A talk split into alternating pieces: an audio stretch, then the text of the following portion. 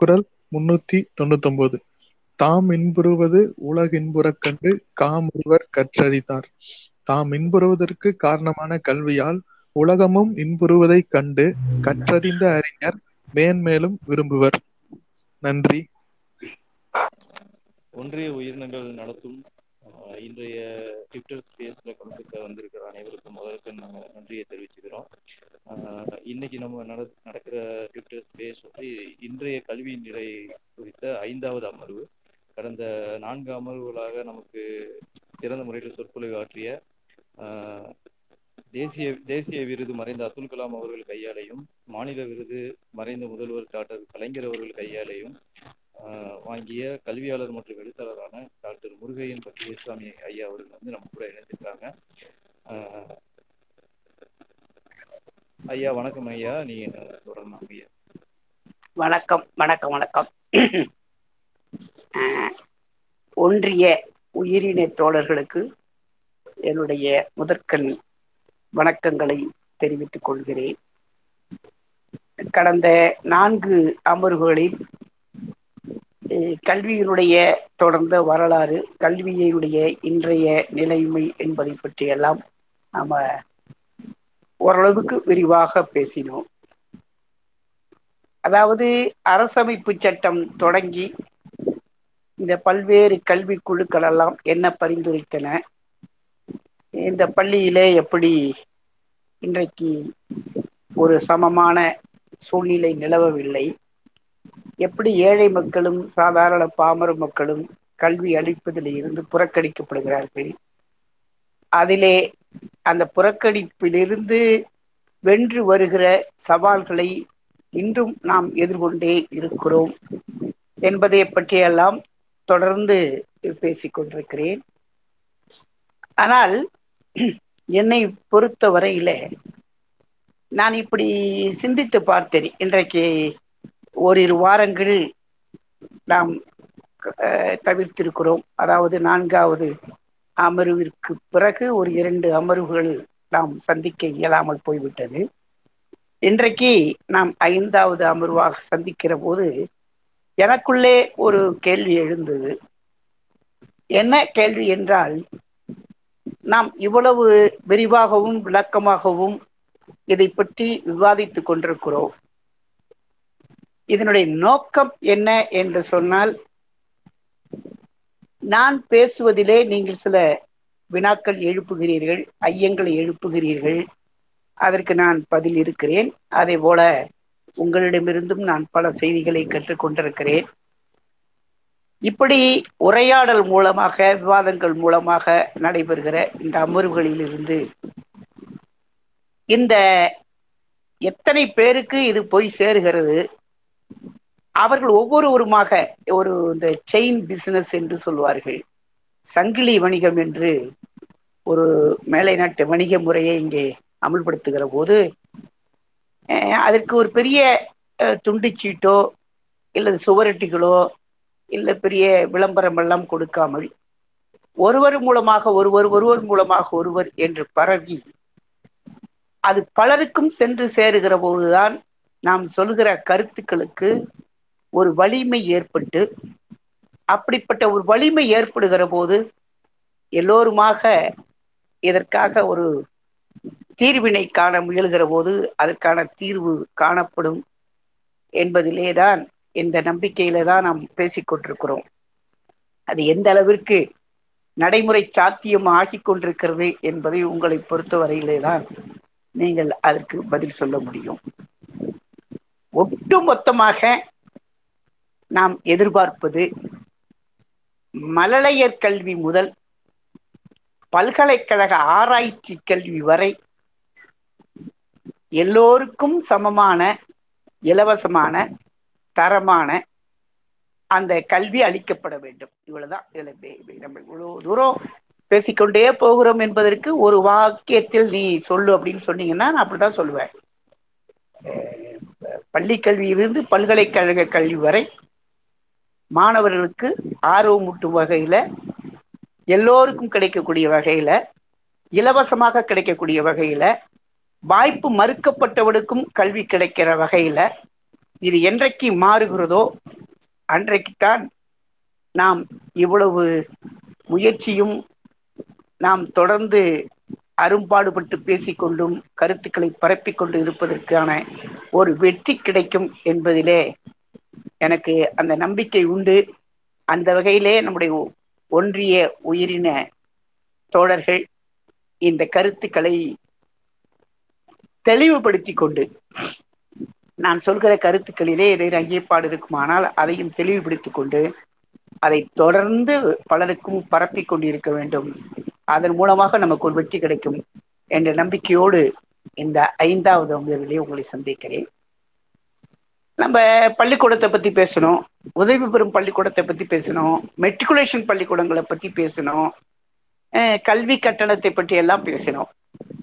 நான் சென்ற அமர்வுலேயே சொன்னேன், ஒரு நாள் விரிவாக இந்த நீட் எக்ஸாம் ஏன்னா நாளைக்கு கிட்டத்தட்ட 1,30,000 பேர் தமிழ்நாட்டிலிருந்து நீட் தேர்வு எழுத போகிறார்கள்.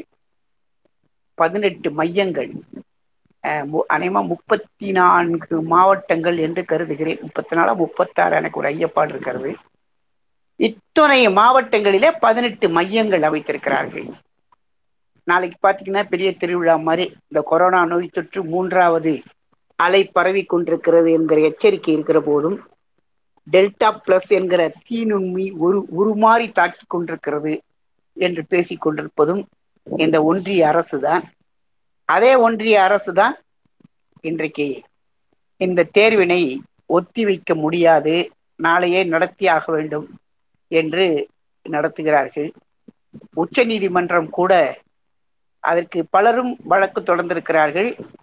ஒரே நாளிலே இன்னும் மறுதேர்வு நடத்தப்பட்டு அதற்கான முடிவு வரவில்லை. ஒரே நாளில் பல தேர்வுகள் இருக்கிற காரணத்தினாலே ஒரு தேர்வு எழுதுவர்களுக்கு மறுதேர்வு எழுதக்கூடிய வாய்ப்பை இழக்கிறார்கள். ஆகவே இந்த தேதியை தள்ளி வைக்க வேண்டும் என்று கேட்டுக்கொண்டும் கூட ஒரு சிலருக்காக தள்ளி வைக்க முடியாது என்று உச்ச நீதிமன்றம் மறுத்துவிட்டது. இந்த சூழ்நிலையில போன வாரமே பார்த்தீங்கன்னா கிட்டத்தட்ட விண்ணப்பித்தவர்களில் ஒரு 23,000 பேர், சுமார் 23,000 பேர் அது தேர்வு எழுதவில்லை. ஏன்னு கேட்டீங்கன்னா கொரோனா அச்சம். இந்த ஆண்டு விண்ணப்பித்தவர்களே எண்ணிக்கையிலே குறைந்து போய்விட்டார்கள். ஆகவே இந்த சூழ்நிலையிலே தேர்வை நடத்துவது என்பது மீண்டும் ஒரு வாய்ப்பு மறுக்கப்பட்டவர்களுக்கு மறுக்கப்படுவதாகவே தான் பொருள் என்று நாம் எடுத்துக்கொள்ளலாம். இருந்தாலும் இது என்னத்தான் நீட்டுன்னு இன்னைக்கு தமிழ்நாட்டில் அனிதா தொடங்கி மோதிலால் வரை கிட்டத்தட்ட ஒரு 16 பேர் நீட்டு தேர்வினாலேயே தன்னுடைய உயிரை இழந்திருக்கிறார்கள். இது பார்த்தீங்கன்னா ஒரு 18 வயசுல ஒரு இளைஞன் அல்லது இளைஞி தன்னுடைய உயிரை மாய்த்திருக்கிறார்கள் 16 பேர் என்று சொன்ன ஒரு பெரிய இந்த வரலாறே ஒரு திருப்பு முனையாக அமைந்து இந்த நீட் தேர்வை பற்றி ஒன்றிய அரசு சிந்திக்கும் என்று நாம் எதிர்பார்த்த அந்த எதிர்பார்ப்பு பொய்த்து போய்விட்டது. நீட் என்றால் என்ன? என்னதான் பூதாகரமான நீட்டு? ஏங்க, தமிழ்நாட்டு மாணவர்கள் எல்லோரையும் சந்திக்கிற, எல்லாவற்றையும் சந்திக்கக்கூடிய ஆற்றலும் வல்லமையும் உள்ளவர்கள் இந்த நீட் தேர்வையும் சந்திக்க வேண்டியதுதானே என்று ஒரு கேள்வி எழுகிறது. நீட்டுனா என்ன அப்படின்னு சொன்னீங்கன்னா, national eligibility and entrance test, அதாவது தேசிய தகுதி மற்றும் நுழைவு தேர்வு.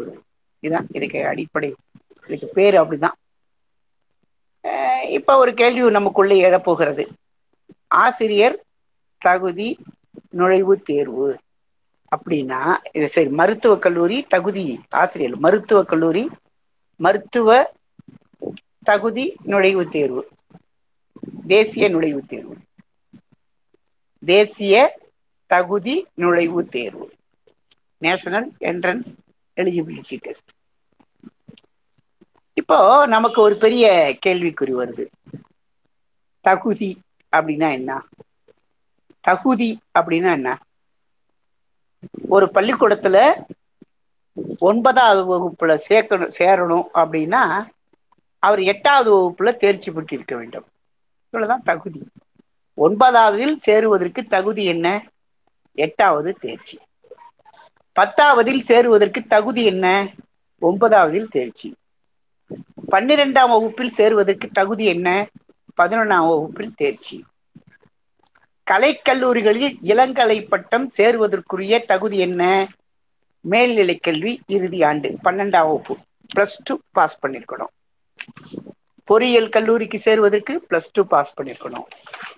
சட்ட கல்லூரியில் சேருவதற்கு +2 பாஸ் பண்ணிருக்கணும். மருத்துவ கல்லூரியில் சேருவதற்கு +2 பாஸ் பண்ணிருக்கணும். முடிஞ்சு போச்சா? இதான் தகுதி.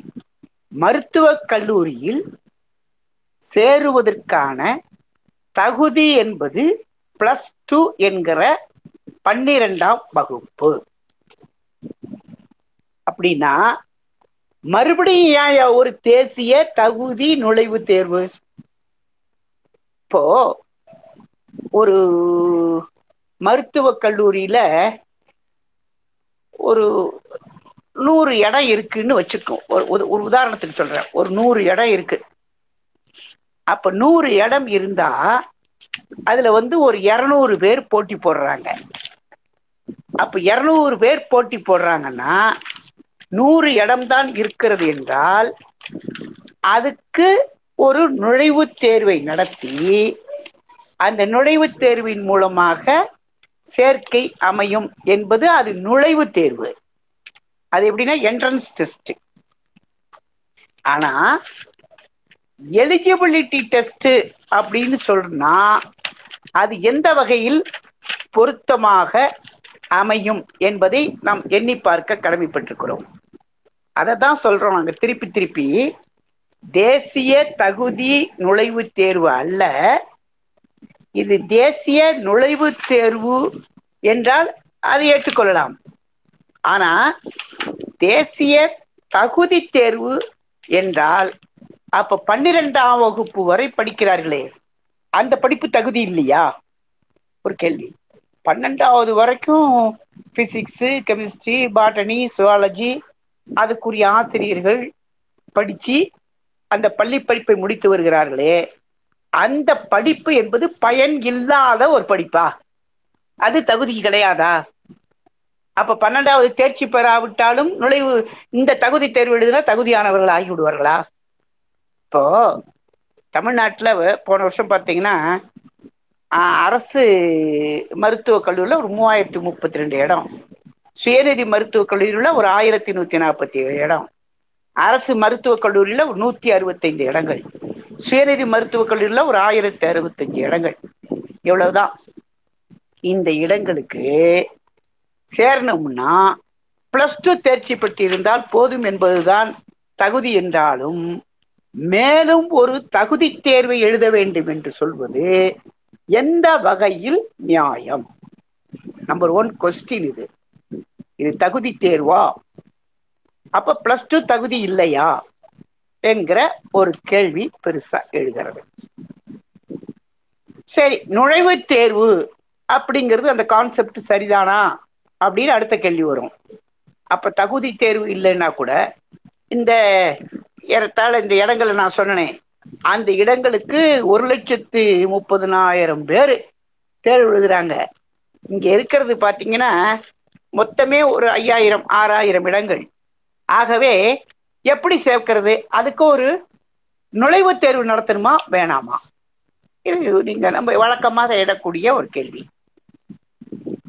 அதாவது 2009 2009 ஒரு 13 வருஷத்துக்கு முன்னாடி இந்தியாவில் அரசு மற்றும் தனியார் மருத்துவக் கல்லூரிகள் மொத்தம் ஒரு சுமார் 412 மருத்துவக் கல்லூரிகள் இருந்தது.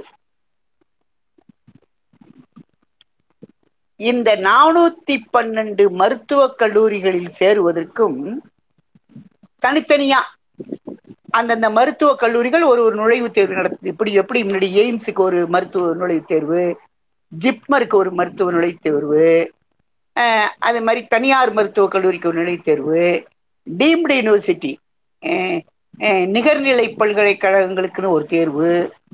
இப்படி பார்த்தீங்கன்னா கிட்டத்தட்ட ஒரு 35 என்ட்ரன்ஸ் டெஸ்ட் நுழைவுத் தேர்வுகள், 412 மருத்துவக் கல்லூரிகளில் சேர வேண்டும் என்று ஒரு மாணவன் விரும்பினானால் 12வது முடித்த பிறகு அவ 35 நுழைவுத் தேர்வுகளுக்கு பணம் கட்டி தனித்தனியாக தேர்வெழுதியாக வேண்டும்.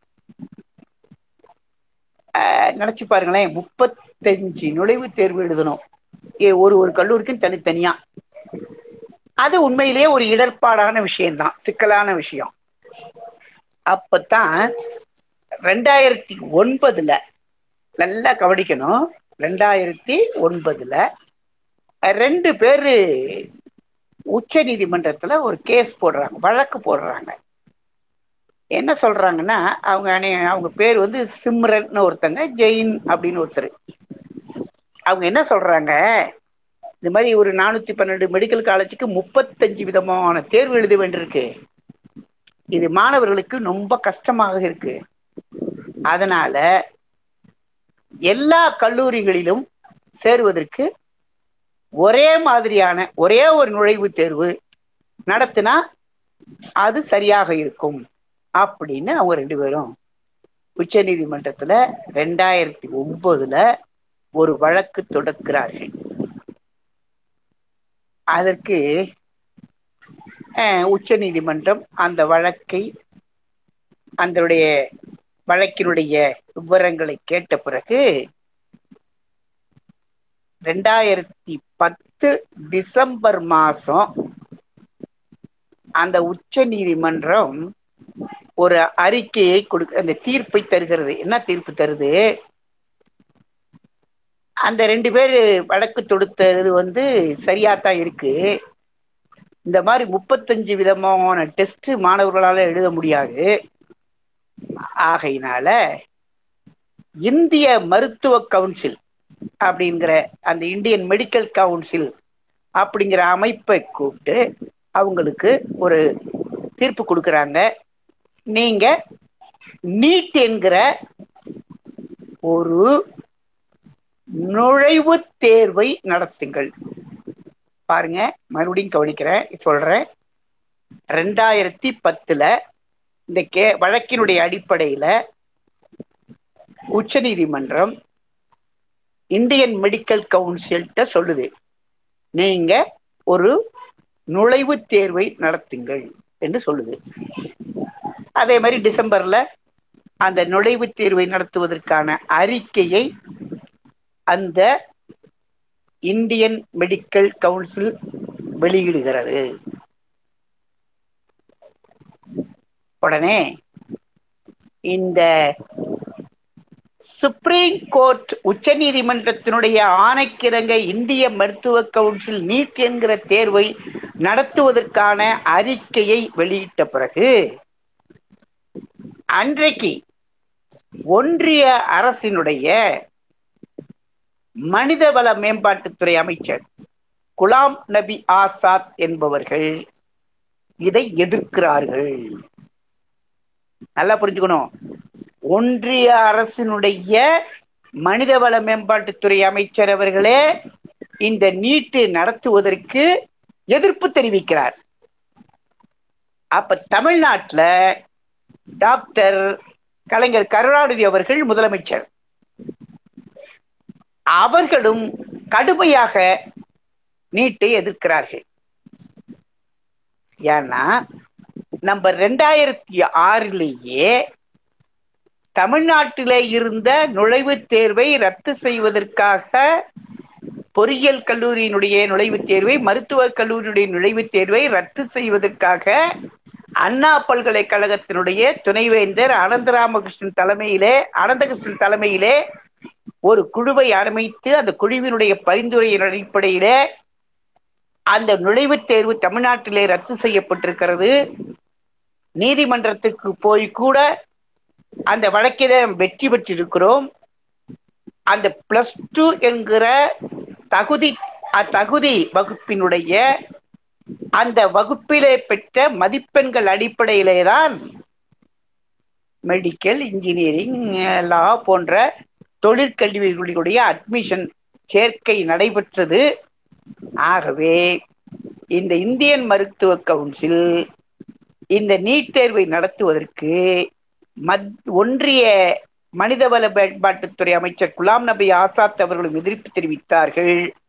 தமிழ்நாடு முதலமைச்சர் டாக்டர் கலைஞர் அவர்களும் கடுமையாக எதிர்த்த காரணத்தினால 2014-10 அப்படி ஒரு தீர்ப்பு வழங்கப்பட்டாலும் 2013 வரை அந்த தீர்ப்பை அமுல்படுத்த முடியாமல் கிடப்பில் போடப்பட்டு 2013 வரை தமிழ்நாட்டிலோ இந்தியாவிலோ நீட் தேர்வு நடத்தப்படவில்லை. இது ஒரு காலகட்டம். 2009 2013 வரைக்கும் உள்ளதுல நீட் தேர்வு நடக்கல. சரி, அதுக்கப்புறம் என்னாச்சு பாருங்க. இந்த 2013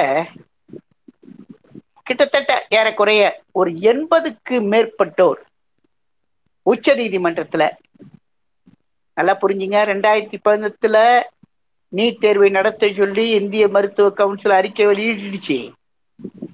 அதை ஒன்றிய அமைச்சர் குலாம் நபி ஆசாத்தும் நம்முடைய தமிழ்நாடு முதல்வர் டாக்டர் கலைஞர் அவர்களும் கடுமையாக எதிர்த்த காரணத்தினால 2013 வரைக்கும் கிடப்பில் போடப்பட்ட இது.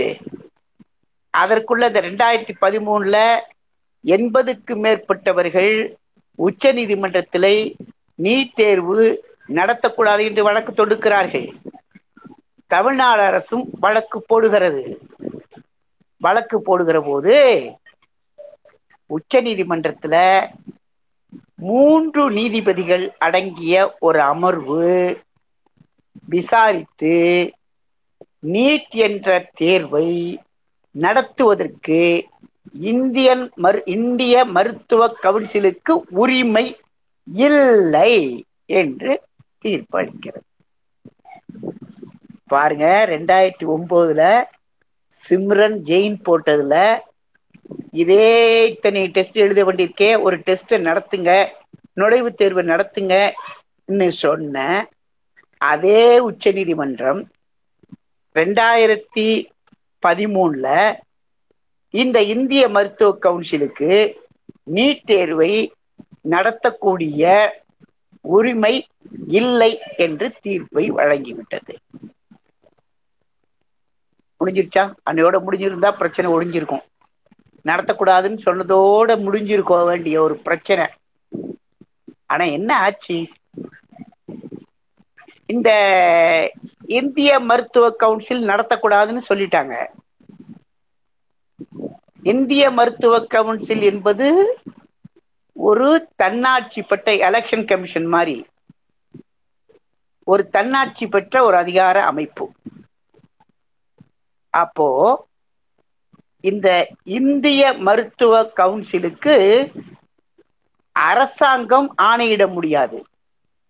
அரசாங்கம் சொல்லி கேட்கணும்னு அவசியம் இல்லை, அரசாங்கம் சொல்ல முடியாது. இருந்தாலும் ஒன்றிய சட்ட அமைச்சகம் இந்திய மருத்துவ கவுன்சில்ட்டு அப்ப சொல்றாங்க, விட்டுருங்க, நீங்க நடத்த முடியாது, நீட் தேர்வு நடத்த வேண்டாம் என்று சொல்லுகிற போது இந்த இந்திய மருத்துவ கவுன்சில் என்ன பண்ணுது? மத்திய சுகாதார அமைச்சகத்தினுடைய அறிவுரையை கேட்காமல், அவங்க சொன்னதை அவங்க கேட்காம ஒரு சீராய்வு மனு, மேலாய்வு மனுன்னு சொல்லலாம், இந்த தீர்ப்பை மறுபடியும் ஆய்வு செய்யுங்கள் என்று மறுபடியும் ஒரு மனுவை கொடுக்கிறார்கள் சுப்ரீம் கோர்ட்ல போயிட்டு. மருத்துவ கவுன்சிலுக்கு இது கிடையாதுன்னு சொன்ன பிறகும் கூட ஒன்றிய அரசு மேல்முறையீடு செய்ய வேண்டாம் என்று சொன்ன பிறகும் கூட இந்திய மருத்துவ கவுன்சில் மீண்டும் உச்ச நீதிமன்றத்திலே ஒரு மனுவை தாக்கல் செய்கிறது. என்னாச்சு? இதற்கு இடையில இது 2013.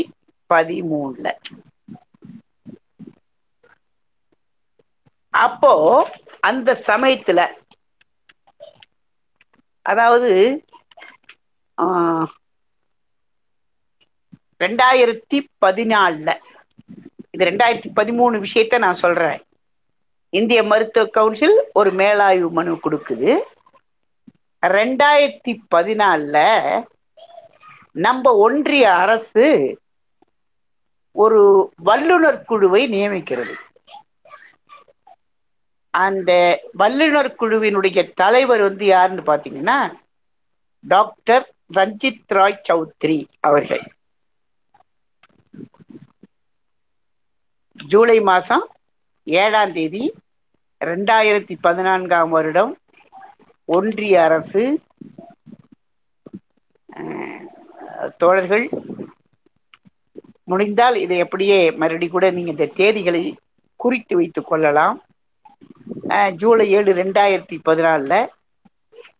2014 இந்த இந்திய மருத்துவ கவுன்சிலுடைய சட்டம் 1956 அதனுடைய ரெக்கமெண்டேஷன்ஸ் அதை பத்தி ஆராய்ந்து ஒரு பரிந்துரைகளை தர வேண்டும். இந்த இந்தியன் மெடிக்கல் கவுன்சில் 1956 ரைட்ஸை பத்தி ஒரு அறிக்கை கொடுக்கணும்னு சொல்லிட்டு ரஞ்சித் ராய் சௌத்ரி கமிட்டியில இந்த ஜூலை 7, 2014 நான் ஒரு விஷயத்த 2-3 தடவை சொல்றேன், எனக்கே தெரியுது. காரணம் தெளிவாக விளங்கி கொள்ள வேண்டும். இப்ப நிறைய டிபேட்டு, நிறைய விவாதம், நிறைய பேசுறாங்க. இதனுடைய அடிப்படை உண்மைகளை தெரிந்து கொள்ள வேண்டும் என்பதற்காகத்தான் நான் இதை விளக்கமா சொல்றேன். கொடுத்துட்டு கரெக்டா ஆகஸ்ட், செப்டம்பர் 2 மாசம்தான். ஜூலை மாசம் 7ஆம் தேதி 2014 இந்த கமிட்டி நியமிக்கப்படுது. ஆகஸ்ட், செப்டம்பர் 2 மாசம் ஒரு 18 நாள். செப்டம்பர் மாசம் 25ஆம் தேதி 2014 இந்த ரஞ்சித் ராய் சௌத்ரி கமிட்டி தன்னுடைய ரிப்போர்ட்டை கொடுக்குது. என்ன கொடுக்குது அந்த ரஞ்சித் ராய் கமிட்டி என்ன கொடுக்குது அப்படின்னு சொன்னா, அது அந்த கமிட்டியுடைய ரிப்போர்ட்ல நான் 1-2 வரிகளை மட்டும் சொல்றேன். பல்வேறு முறைகேடுகளுடன் இந்திய மருத்துவ கவுன்சில் நடக்கிறது. நல்லா புரிஞ்சுக்கணும். பல்வேறு முறைகேடுகளுடன் இந்திய மருத்துவ கவுன்சில் நடக்கிறது. தனியார் மருத்துவ கல்லூரியினுடைய சேர்க்கையில் நடைபெறும் முறைகேடுகளை இந்திய மருத்துவ கவுன்சில் தடுக்கவில்லை. பல்வேறு முறைகேடுகள் நடைபெறுகின்றன, அதை இந்த இந்திய மருத்துவ கவுன்சிலால தடுக்க முடியவில்லை. அதனால இந்த இந்திய மருத்துவ கவுன்சிலை கலைச்சிட்டு தேசிய மருத்துவ ஆணையம் அப்படின்னு ஒரு ஆணையத்தை அமைக்கலாம். அந்த ஆணையம் ஒரு பொது நுழைவுத் தேர்வை நடத்தலாம். புரிஞ்சுங்க. எங்க முறைகேடுகள் நடக்குது? மருத்துவ கவுன்சில்ல. எந்த முறைகேடுகளை தவிர்க்க முடியவில்லை? தனியார் மருத்துவ சேர்க்கை முறைகேடுகளை தவிர்க்க முடியவில்லை. அரசு மருத்துவ கல்லூரி சேர்க்கை முறைகேடுகளை தவிர்க்கவில்லைன்னு சொல்லல. எதை தவிர்க்க முடியவில்லை? தனியார் மருத்துவ கல்லூரியுடைய சேர்க்கைகளுடைய முறைகேடுகளை தவிர்க்க முடியவில்லை. நல்லா புரிஞ்சுக்கணும். இதுல அரசு மருத்துவக் கல்லூரிகள், தனியார் மருத்துவக் கல்லூரிகள், நிகர்நிலை பல்கலைக்கழகங்கள் நடத்தும் மருத்துவக் கல்லூரிகள், இவற்றில் அரசு மருத்துவக் கல்லூரியுடைய சேர்க்கையை பற்றி கவலை இல்லை, அது ஒழுங்கா நடக்குது. ஆனா தனியார் மருத்துவ சேர்க்கையினுடைய முறைகேடுகளை தவிர்க்கவில்லை. ஆகவே ஒரு தேசிய ஆணையத்தை அமைத்து ஒரு பொதுவான நுழைவுத் தேர்வை இந்த தனியார் மருத்துவக் கல்லூரிகளுக்கு நடத்தலாம். இதுதாங்க ரஞ்சன் ராய் சௌத்ரி கமிட்டி 2014 கொடுத்த ரிப்போர்ட். சரியா? அந்த ரிப்போர்ட்டை பேஸ் பண்ணி அடிப்படையாக வைத்துக்கொண்டு ஒரு நாடாளுமன்ற குழு கிட்டத்தட்ட ஏறக்குறைய 35 பேரு. யார் 35 பேரு? எல்லாம் எம்பிஸ், நாடாளுமன்ற உறுப்பினர்கள். அந்த நாடாளுமன்ற உறுப்பினர்கள் மிக பெரும்பான்மையோர் யாரு? அப்போ ஆட்சியில் இருக்கிற பிஜேபி. இப்ப இருக்கிற பிரதமர் மதிப்புமிகு நரேந்திர மோடி அவருடைய தலைமையின் கீழே இருக்கக்கூடிய அவர்களுடைய கட்சியை சேர்ந்த 15க்கும் மேற்பட்ட உறுப்பினர்கள் அடங்கிய மொத்தம் 35 பேர் கொண்ட ஒரு பார்லிமெண்டரி ஸ்டாண்டிங் கமிட்டி, நாடாளுமன்ற நிலைக்குழுவை கூட்டு அத ஒரு அறிக்கை அளிக்க சொல்றாங்கங்க. அப்போ என்ன ஆகுது? கிட்டத்தட்ட அந்த அறிக்கை 92வது அறிக்கையாக மார்ச் மாதம் 8ஆம் தேதி 2016ல் 2 அவைகளிலுமே பாராளுமன்றத்தினுடைய 2 அவைகளிலுமே இந்த பாரதிய ஜனதா கட்சியைச் சேர்ந்த நாடாளுமன்ற உறுப்பினர்கள் அடங்கிய அந்த குழுவினுடைய அறிக்கை சமர்ப்பிக்கப்படுகிறது. குழுவினுடைய அறிக்கை எப்படி சமர்ப்பிக்கப்படுகிறதுனா, பல்வேறு காரணங்களை ஆராய்ந்தறிந்து டெக்னிக்கலா அந்த காரணங்களையும் நுட்பங்களை எல்லாம் கண்டறிந்து அதற்கு பின்னாலே அந்த பாராளுமன்றத்தினுடைய 2 அவைகளிலும் சமர்ப்பிக்கப்படுகிறது. என்ன சொல்லுது? அந்த அறிக்கையில உள்ள ஒரு 2-3 வரிகளை மட்டும் சுட்டி காட்டுறேன். சுயநிதி மருத்துவக் கல்லூரிகள் அதிகமான கட்டணத்தை வசூலிக்கின்றன.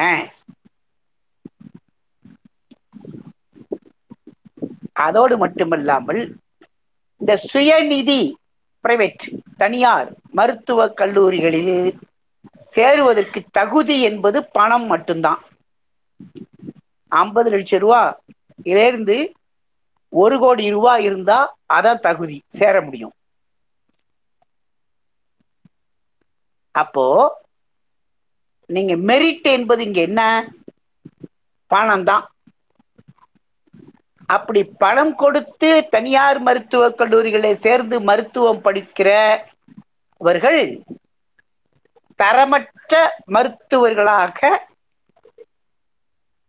உருவாகிறார்கள்.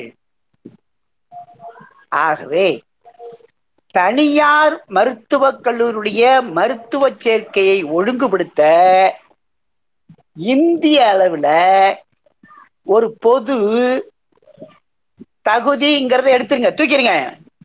ஒரு இவங்க சேர்த்தது எலிஜிபிலிட்டி, பொது நுழைவுத் தேர்வை நடத்தலாம். இதை ஏற்காத மாநிலங்களுக்கு தவிர்ப்பு அளித்து விடலாம்.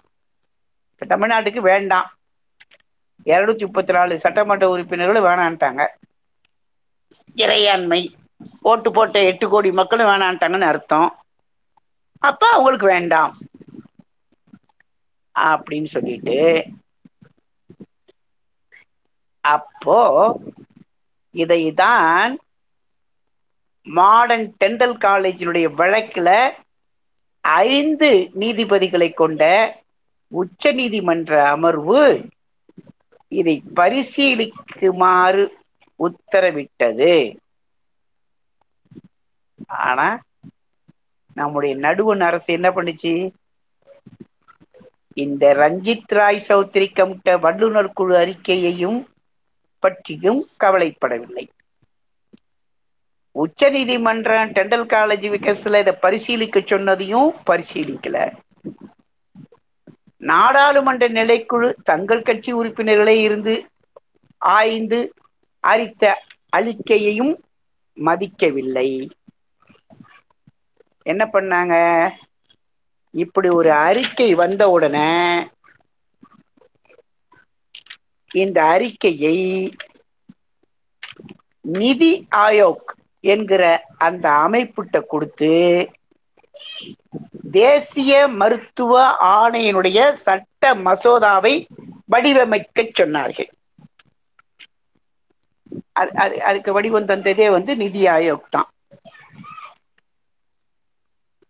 இப்ப என்னாச்சு, நிதி ஆயோக் கிட்ட போயிட்டு கடைசியில நாடாளுமன்ற நிலைக்குழு சொன்னதும் போயிட்டு, உச்ச நீதிமன்றம் சொன்னதும் போயிட்டு, ரஞ்சித் ராய் சௌத்ரி கமிட்டி சொன்னதும் போயிட்டு, இந்த நம்முடைய பாரத பிரதமர் மோடி அவர்களுடைய பிஜேபி அரசு இதை கொண்டு போய் நிதி ஆயோக் கிட்ட கொடுத்துச்சு.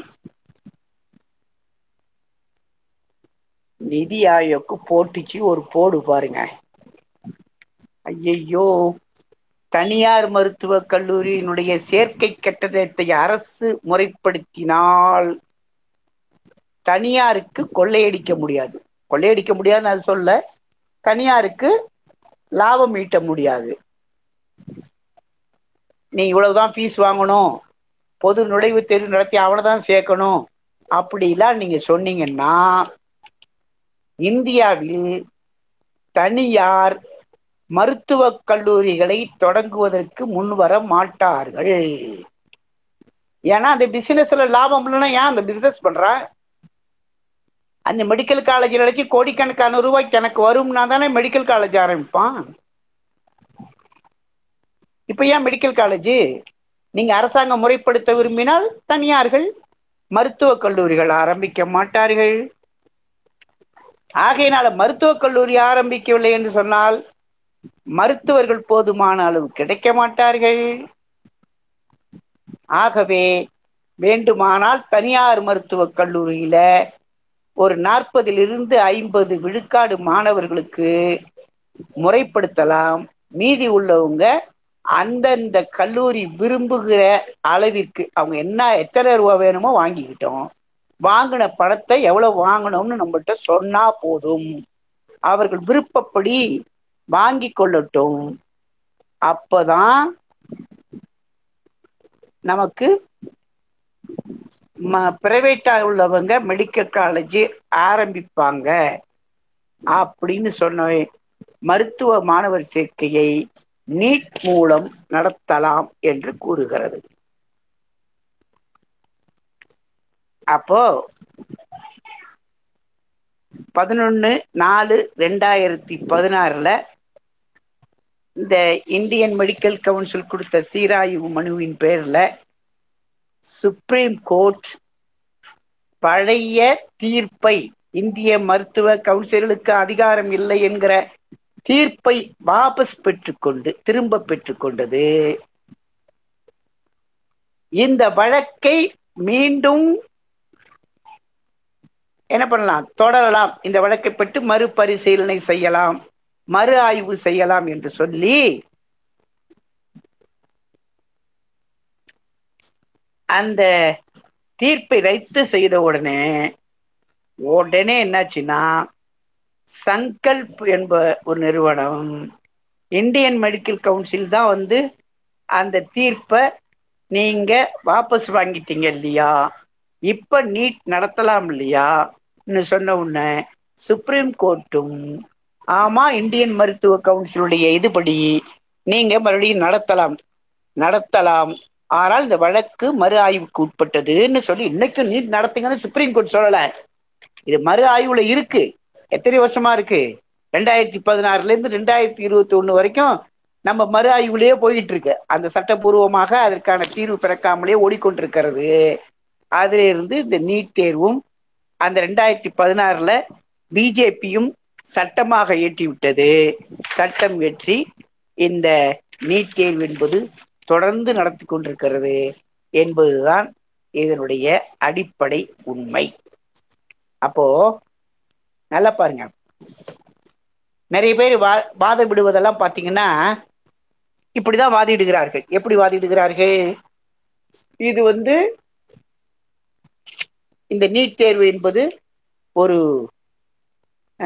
எல்லோரும் ஏழைகளும் படிக்கக்கூடிய ஒரு வாய்ப்பு கிடைக்கக்கூடிய ஒரு தேர்வு, சாதாரண மக்களுடைய குழந்தைகளும் படிக்கலாம் என்கிறார்கள். ஒரு கேள்விதான் இதுல பாத்தீங்கன்னா, இது ஒரு தகுதியான தேர்வு அப்படிலாம் சொல்றாங்க. ஒரு சின்ன உதாரணம். இதுக்கு வந்து 180 மார்க்கு, 180 கேள்வி, ஒரு 45 கேள்வி இயற்பியல்லேருந்து, ஒரு 45 கேள்வி வேதியியல்லேருந்து. நல்லா கவனிக்கணும். நீங்க இடைமறித்து கூட கேள்வி கேட்கலாம். 45 கேள்வி இயற்பியல்ல, 45 கேள்வி வேதியியல்ல, 90 கேள்வி தாவரைகள் உயிரியல்ல,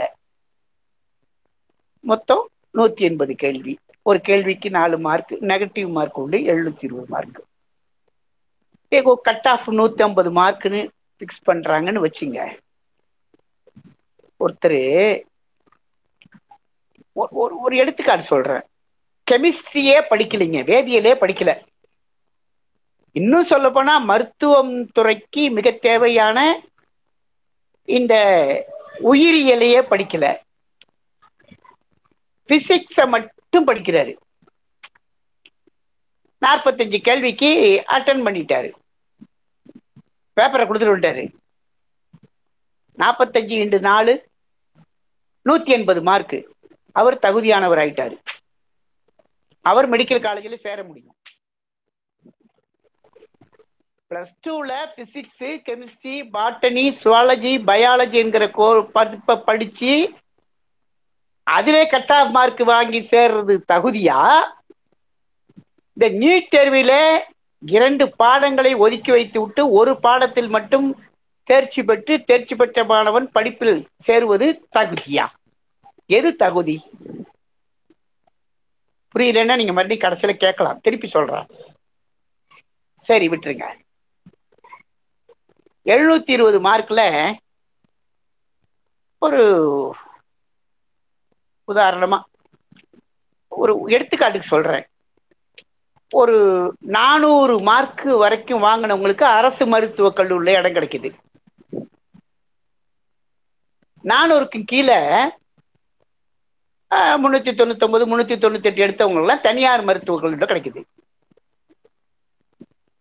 ஒரு அரசு பள்ளியினுடைய ஏழை மாணவன், இப்ப 7.5% விட்டுருங்க, நான் பொதுவா சொல்றேன், ஒரு அரசு பள்ளியினுடைய ஏழை தமிழ் பள்ளியில் படித்த ஒரு மாணவன், ஒரு தொழிலாளி மாணவன், ஒரு ஆதரவற்ற விதவையினுடைய ஒரு பிள்ளை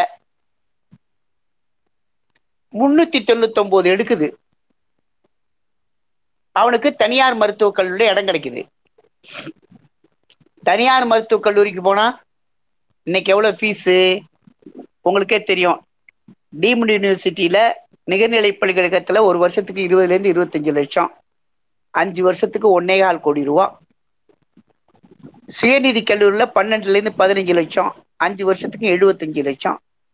அப்போ 75 லட்சம் ரூபா ஒன்னுட்டேந்து கொடுக்க முடியும்னா, நீ 399 மார்க் வாங்கி தனியார் அல்லது நீட் நிகர்நிலை பல்கலைக்கழகங்கள்ல மருத்துவ சீட் கிடைச்சா கூட உனக்கு 75 லட்சம் ரூபா பணம் இருந்தாதான் நீ படிக்க முடியும், இல்லைன்னா படிக்க முடியாது. அடுத்தது 398, 397 படிக்க முடியாது, 396 படிக்க முடியாது, 395 படிக்க முடியாது. கடைசியில ஒரு கட் ஆஃப் மார்க்கு 150 மார்க்குன்னா ஒருத்தர் 300 மார்க்கு ஒருத்தர் எடுத்திருக்கான். அந்த பையன் போய் என்னால 1.25 கோடி ரூபா கட்ட முடியுங்கிறான். அப்ப அவன் மெடிக்கல் காலேஜ்ல சேர்ந்துருவான். அப்போ 399 மார்க் எடுக்கிற ஏழை மாணவனுக்கு மருத்துவக் கல்லூரியில இடம் கிடைக்கும், தனியார் மருத்துவக் கல்லூரியில பணம் கட்ட 1.25 கோடி ரூபாய் பணம் கட்ட முடியாத காரணத்தினாலே அவன் படிக்க மாட்டான். 150, 160 மார்க் வாங்கின பணக்காரன் 1.25 கோடி ரூபா கட்ட முடியுங்கிற மாணவன் போய் படிப்பானான். இதுதான் தகுதியான், இதான் ஏழை மாணவர்கள் சேரக்கூடிய லட்சணமா அப்படின்னு ஒரு கேள்வி கேட்டா அந்த கேள்விக்கு பதில் கிடையாது.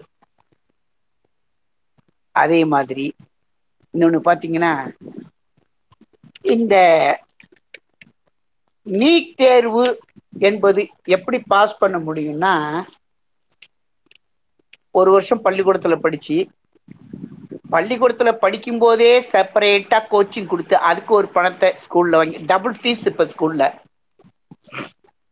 படிச்சு முடிச்சுட்டு, அதுக்கு பிறகு 1 வருஷமோ 2 வருஷமோ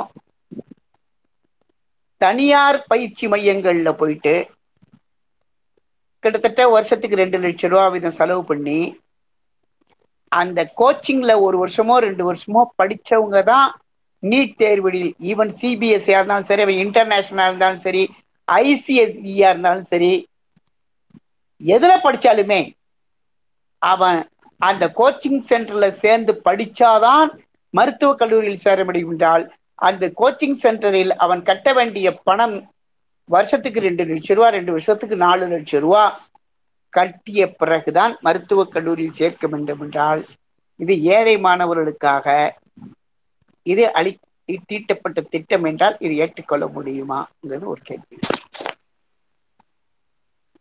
இன்னொன்னு பாத்தீங்கன்னா,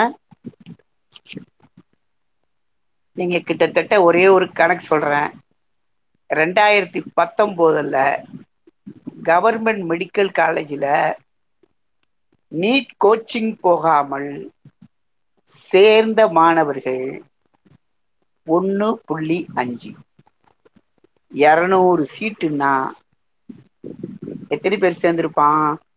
3 பேர் சேர்ந்திருப்பான். மீதி 197 பேரும் ஓராண்டோ ஈராண்டோ கோச்சிங் சென்டர் போய் லட்சக்கணக்கான ரூபாய் பணமாக கட்டினவன் தான் சேர்ந்திருக்கிறார் என்று சொன்னால் இது யாருக்கான தேர்வு என்பதை நாம நினைச்சு பார்க்கணும். இந்த சட்டத்தை எதிர்த்துதான் 2017 நம்ம மசோதா நிறைவேற்றப்பட்டு அது அனுப்பி வச்சோம். 6 மாசத்துல மசோதா நீங்க திரும்பி வந்தது. அதை 1 வருஷம் வரைக்கும் நம்முடைய பழைய அரசாங்கம் சொல்லாமலே மறைச்சி அதற்கு பின்னாலே அந்த நீட் தேர்வை நாம் சந்திக்க வேண்டிய ஒரு கட்டாயத்துக்கு வந்துவிட்டோம். அந்த நீட்டை ஒழிக்கிறோம் என்று சொல்லிதான், நீட் தேர்வை ரத்து செய்வோம் என்று சொல்லிதான் இன்னைக்கு மக்களுடைய நம்பிக்கையை பெற்று இந்த புதிய திராவிட முன்னேற்ற கழக அரசு ஆட்சிக்கு வந்திருக்கிறது. முறையாக ஏகே ராஜன் மேலாள் நீதிபதி தலைமையிலே கமிட்டி போட்டு ஆராய்ந்து சாதக பாதகங்களை அந்த குழு ரிப்போர்ட் கொடுத்திருக்கிறது. அதையும் தலைமைச் செயலாளர் ஐயா இறையன்பு தலைமையில இருக்கிற குழு பரிசீலித்து அவங்க ரிப்போர்ட்டையும் இன்னைக்கு அரசாங்கத்துக்கு சமர்ப்பித்திருக்கிறார்கள். இந்த அறிக்கையை சட்டமன்றத்தில் ஓரிரு நாட்கள் தான் சட்டமன்றம் நடைபெறும் என்று நினைக்கிறேன்.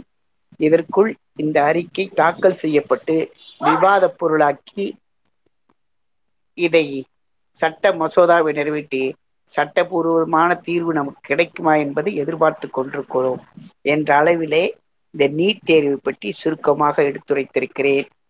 இதிலே ஏதேனும் ஐயப்பாடுகள் இருக்குமேயானால் ஒரு 10 மணித்துளிகளுக்கு ஒன்றிய தோழர்கள் கேட்குமாறு அன்போடு பணிக்கிறேன். நன்றி, வணக்கம். ஐயா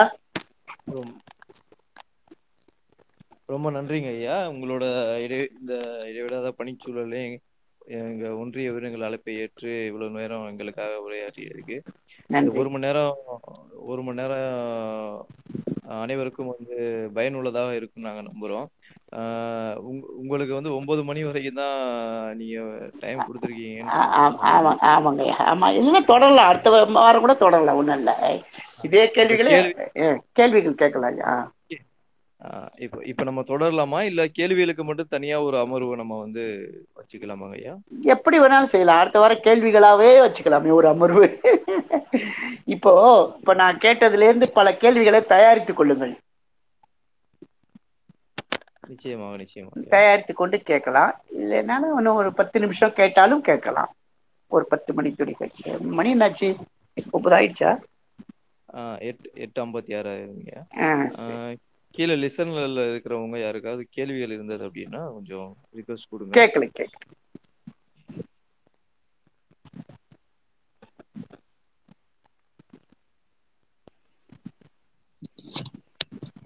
ஐயா வணக்கம் ஐயா. எனக்கு இந்த நீட் ஒட்டிய ஒரு தகவலும் இருக்கு, கேள்விகளும் எடுத்துக்கங்களேன். இப்ப வரும் திங்கட்கிழமை சட்டமன்றத்துல தாக்கல் செய்யறதா மசோதா, நீட்டுக்கு எதிராக மசோதா தாக்கல் செய்யறதா இன்று மாலை அறிவிச்சிருக்காங்க. திங்கக்கிழமை வந்து நான் பண்றதா ஒரு தகவல் வந்து மாலை ஒரு 6 மணிக்கு மேலதான் சொல்லியிருக்காங்க. இங்க வந்து சட்டமன்றத்தினுடைய கடைசி நாள் திங்கக்கிழமை தான் அன்னைக்கு வந்து தாக்கல் செய்யறாங்க. இது அடுத்த கட்ட நகர்வுக்கு நம்ம டெல்லிக்கு போய் வரக்கு ஐயா எவ்வளவு நாளுங்க ஐயா எடுத்துக்கோ, அதாவது நம்ம எவ்வளவு விரைவில் அங்கிருந்து நம்ம பதில் எதிர்பார்க்கலாம், இல்ல அதற்குண்டான நடைமுறைகள் என்னென்ன, அதாவது தாக்கல் செய்து போனதுக்கு அப்புறம்? ஆமா, இந்த கேள்விக்கு மட்டும் நான் பதில் சொல்லிட்டு நான் முடிச்சுக்கலாம்னு நினைக்கிறேன்.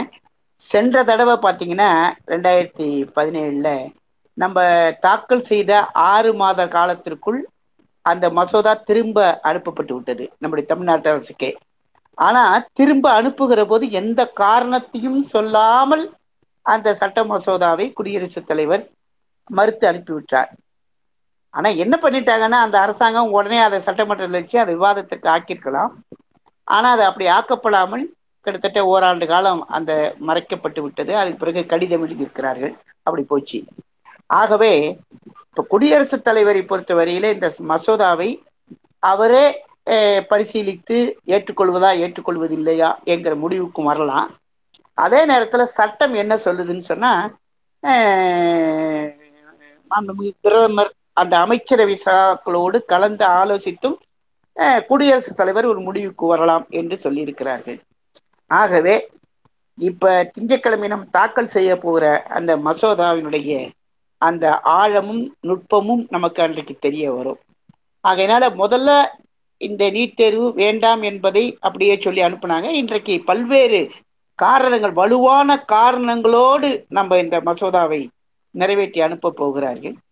ஆகவே சென்ற முறை 6 மாதம் என்று சொன்னால் அது குடியரசுத் தலைவர் எடுத்துக்கொள்கிற அந்த கால அளவை பொறுத்தது.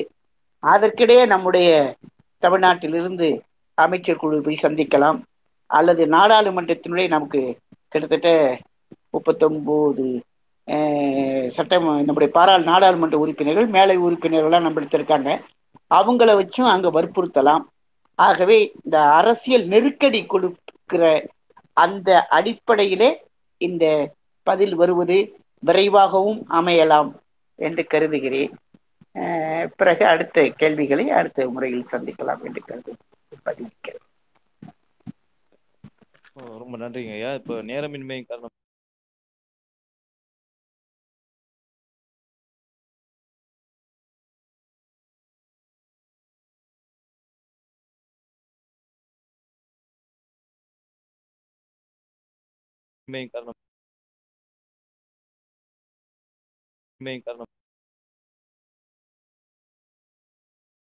வந்திருக்கிறாரு. அவரு கேள்வி அன்பிற்குரிய ஒன்றிய நண்பர்களுக்கு ஒரு முக்கிய செய்தி. நமது மாநில சங்கமான